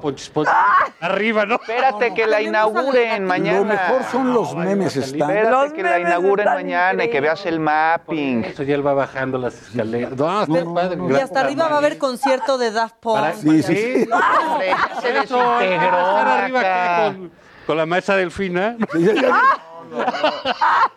Deberían ser organizadores ustedes. Yo fui el domingo eventos. En la Bicla, me fui y dije, bueno, ya te vimos, ¿cómo presumes? No puedo creer. No, fui a darme una vuelta en la bicicleta, ahí a ver si es cierto que estaban poniendo esta madre. Se fue al centro histórico. Y sí, digo, no lo puedo creer. Pero ¿por qué no? Yo no puedo creer que hayan puesto la estela de luz que costó 1,000 millones de pesos. ¿Qué? No, hombre, y que está... No, ¿tú qué? Pero que tiene la galleta. Siempre que hacen algo mal. La suavicrema. Pero Calderón hizo que saque, pero el PRI robó más, pero el que se... Pero no... No, bueno, pues un pequeño ejercicio de memoria histórica. Pero ¿por qué mal la maqueta? A ver, ¿por qué mal la maqueta de una escala de ejemplo mayor en el Zócalo capitalino? ¿Ya la viste inaugurada? No, hay que verla mañana. Yo los invito. El jueves platicamos. Lo que pasa es que todavía no le meten el mapping y todo lo que va a llevar a la... Dile al presidente que haga el mapping a ver qué te contesta. Pero el presidente que tiene que va a decir, yo ya macané. La iniciativa de la Secretaría de Cultura de la Ciudad de México. No la mandó poner el presidente. Es el país de chisguete que quiere el presidente, de cartón, de tabla roja. No, que está así. Mira, vamos a armar. Así fue esto. Van a aventar algunos güeyes. No, y ya los veo. Si se llena, está pésimo porque la pandemia. Y si no va nadie, está fatal porque fue tirar el dinero a la basura. Es una pantomima y sale el 5 de mayo ya hacen su batalla. Sí. Ahí traen a los pobres soldados otra vez. Ajá. O sea, hacen todo menos gobernar lo que les toca. Y dar resultados. Entonces, oye, está haciendo el aeropuerto, vente porque ahora vas a salir de Zacapuaxtla aquí para el 5 de mayo, ahora vas a salir de Tlaxcalteca correteando güeyes en el Zócalo. No, bueno, en el desfile es una manera de verlo. Todo hacen un performance ahí de... Mira, no todo el mundo tiene el acceso a los libros estos carísimos que te muestran cómo era el Templo Mayor antes de que fuera destruido y sus piedras utilizadas para los edificios del Centro Histórico. ¿Qué de placer? ¿Tú sí lees por placer? Claro, me muero de ganas de verlo. Yo leo el Heraldo de México. Me encanta la historia de México. ¿Qué te dice Max Arriaga de que leas por placer, cabrón? No, bueno, ¿qué tiene que ver Max Arriaga con la... ¿Qué tiene que ver con la maqueta? Porque tú mencionaste los libros y digo, qué bueno. Me fascinan los libros y me parece absurdo que digan que los libros no se deben leer por placer. Eso debería ser penado. Es un atentado en contra de la educación, de la formación. No, pues sí, claro, pero ¿qué tiene que ver con la maqueta? Los libros de texto gratuito. No, pues es como lo dice con acento ibérico. Sí. Yo el libro detesto. ¡Ah, sí, detesto! ¡Qué vergüenza! No, porque es una... ¡Ah, caray, soy yo! ¡Ah, caray, soy yo! Pero ¿por qué una maqueta? No es una maqueta en primera.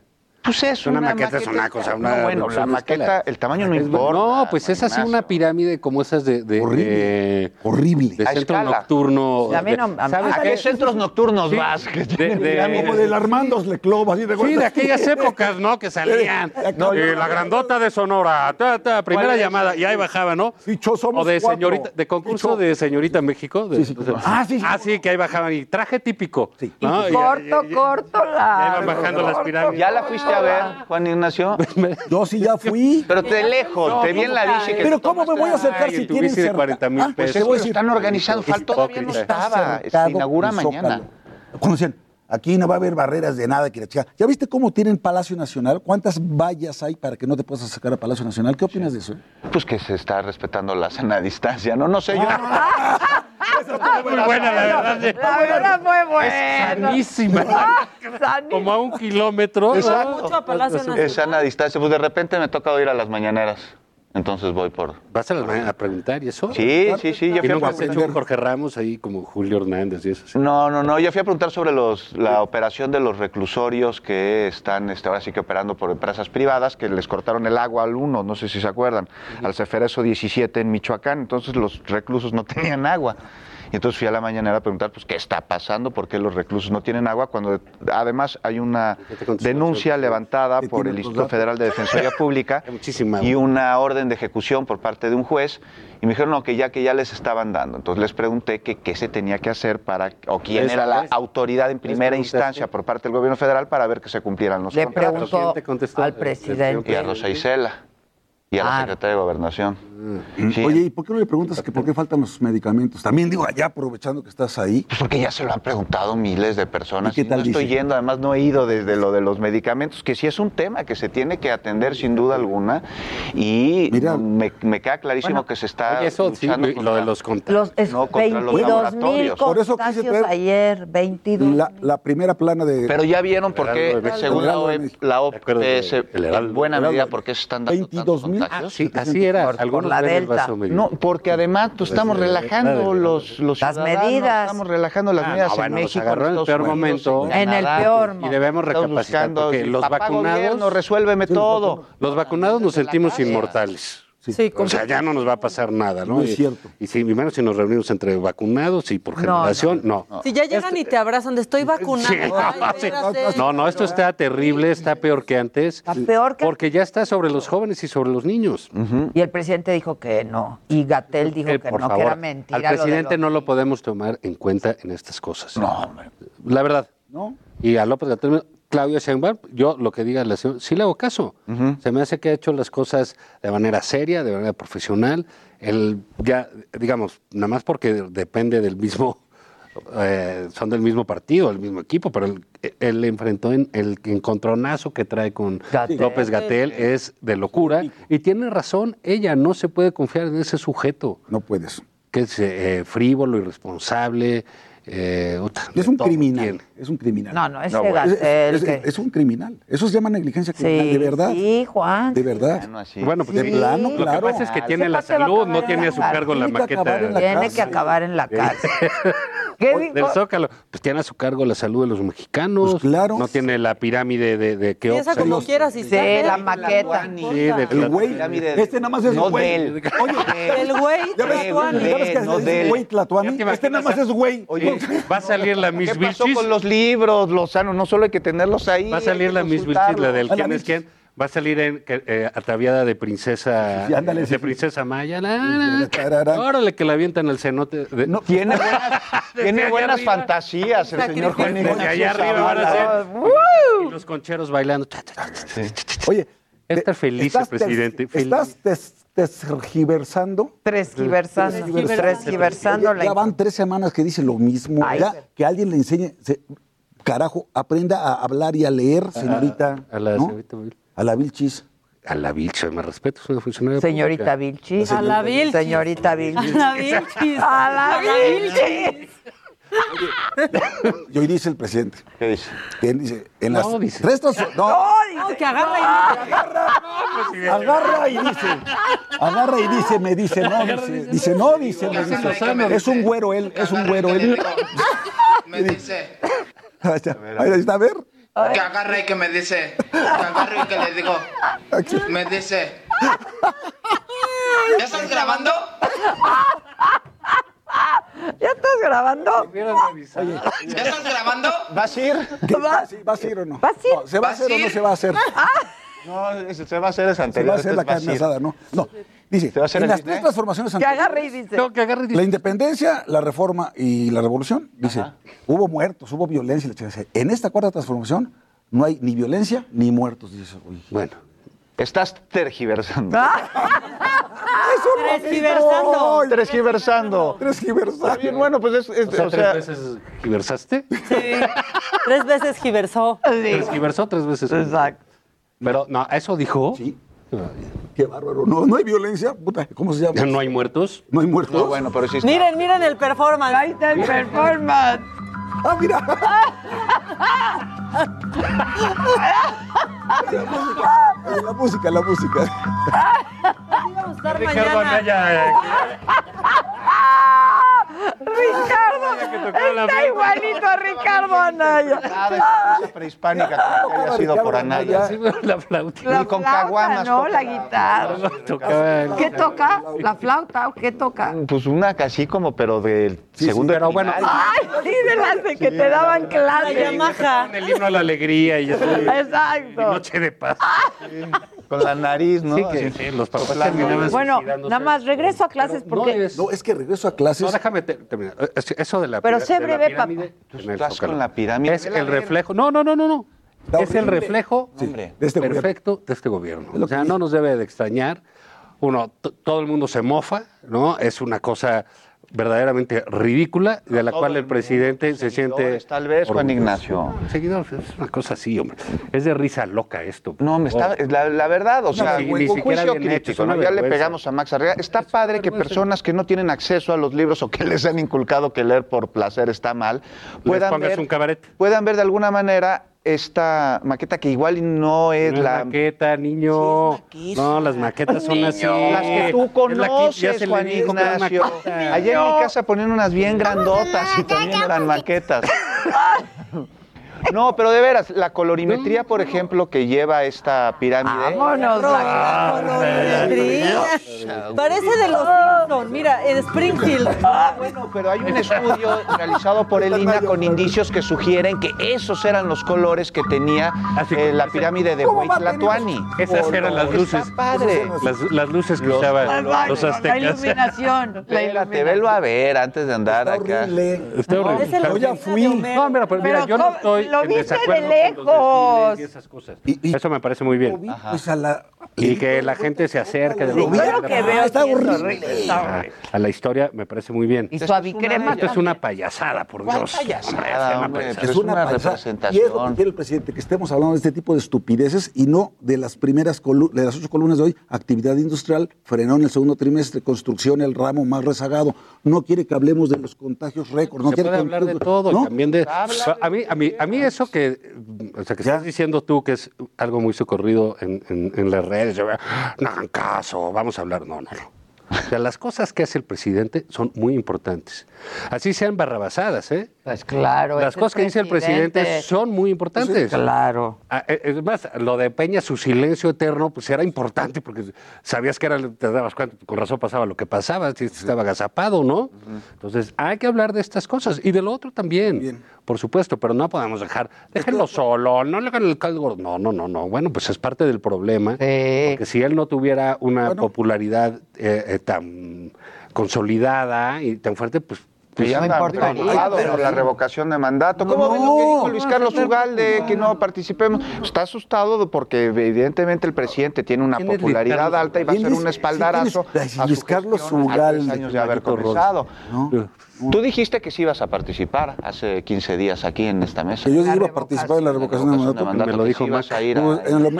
Me lo dijo Maca. Pues igual me echo para atrás. ¿Por qué? Porque ya... Porque sabes que sí creo que dijo Adela, te lo digo. En primer lugar, porque creo que jurídicamente hablando no le aplica. ¿Por qué no? Porque la reforma se hizo ya en su mandato. Uh-huh. Y esto no debería ser. Que no aplica a él. Pero a él. Dicen que hay un... Tú debes de saber eso, ¿no? Uh-huh. Que hay... Ahí viene la reglamentaria, ¿no? Por eso. Ahí viene. Pero la reforma constitucional fue en esta administración. Así es. Correcto. Entonces ya no podría aplicarle no aplica al presidente del 24. Pues mira, yo creo que es un movimiento muy astuto el presidente. Pues sí. Lo de la revocación. Oye, Javier, si no aplica porque se presentó durante su mandato... Aplica el siguiente. Al siguiente. Inicialmente no hay alguna manera en la que pudiese aplicarse a través de una reforma. Dicen que hay un reglamento en donde sí. ¿No? Más bien sería al revés. Si se intenta aplicar para él, yo creo que vendría una serie de amparos para que no pueda aplicarle... Porque esto es retroactivamente en términos del artículo 14 constitucional. Pero bueno, todo eso que acabas de decir, a él le vale. Ah, sí, ya lo sé. Él va a organizar su consulta como la del aeropuerto. Como la de los expresidentes. Pero ¿cómo ven más allá de si es con Andrés Manuel López Obrador que exista la figura de revocación de mandato? A mí no me gusta nada. Es muy polémica. ¿Sabes por qué no es buena? Te voy a decir por qué no es buena. Muy poco utilizada. En los 90s en Latinoamérica. ¿Qué países lo tienen? Ecuador, Bolivia. Se lo tienen por pinches países así. Mira. ¡Ay, oye! ¿Qué te traes?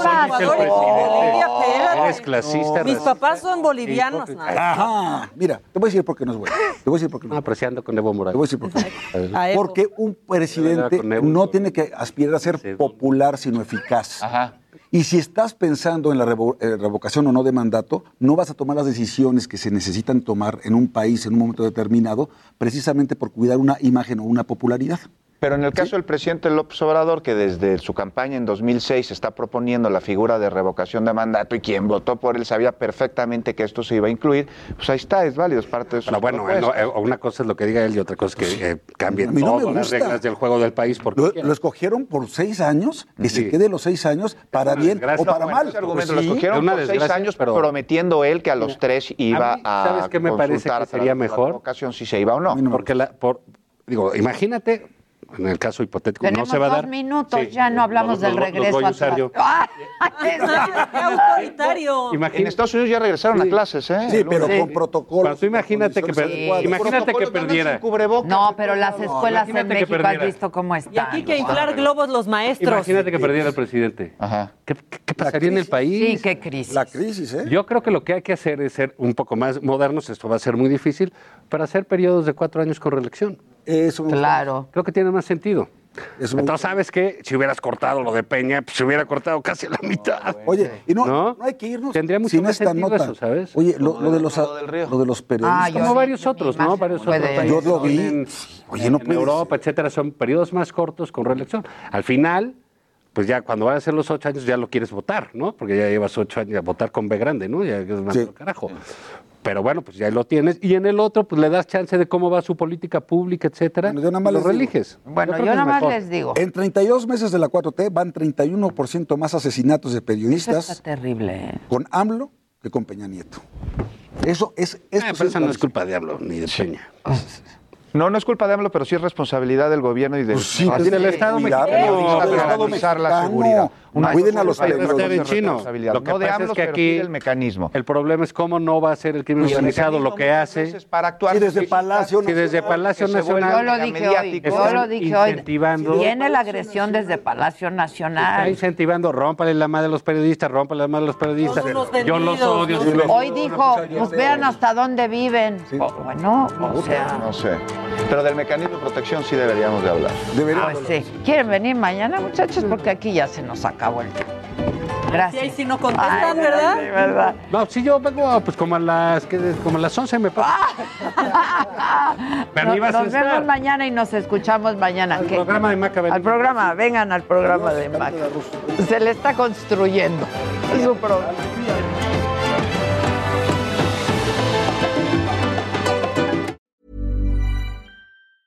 Hi, I'm Daniel, founder of Pretty Litter. Did you know cats tend to hide symptoms of sickness and pain? I learned this the hard way after losing my cat, Gingy. So I created Pretty Litter, a health monitoring litter that helps detect early signs of illness by changing colors, saving you money and potentially your cat's life. Pretty Litter is veterinarian developed, and it's the easiest way to keep tabs on your fur baby's health right at home. Go to prettylitter.com and use code ACAST for 20% off your first order and a free cat toy. Terms and conditions apply. See site for details.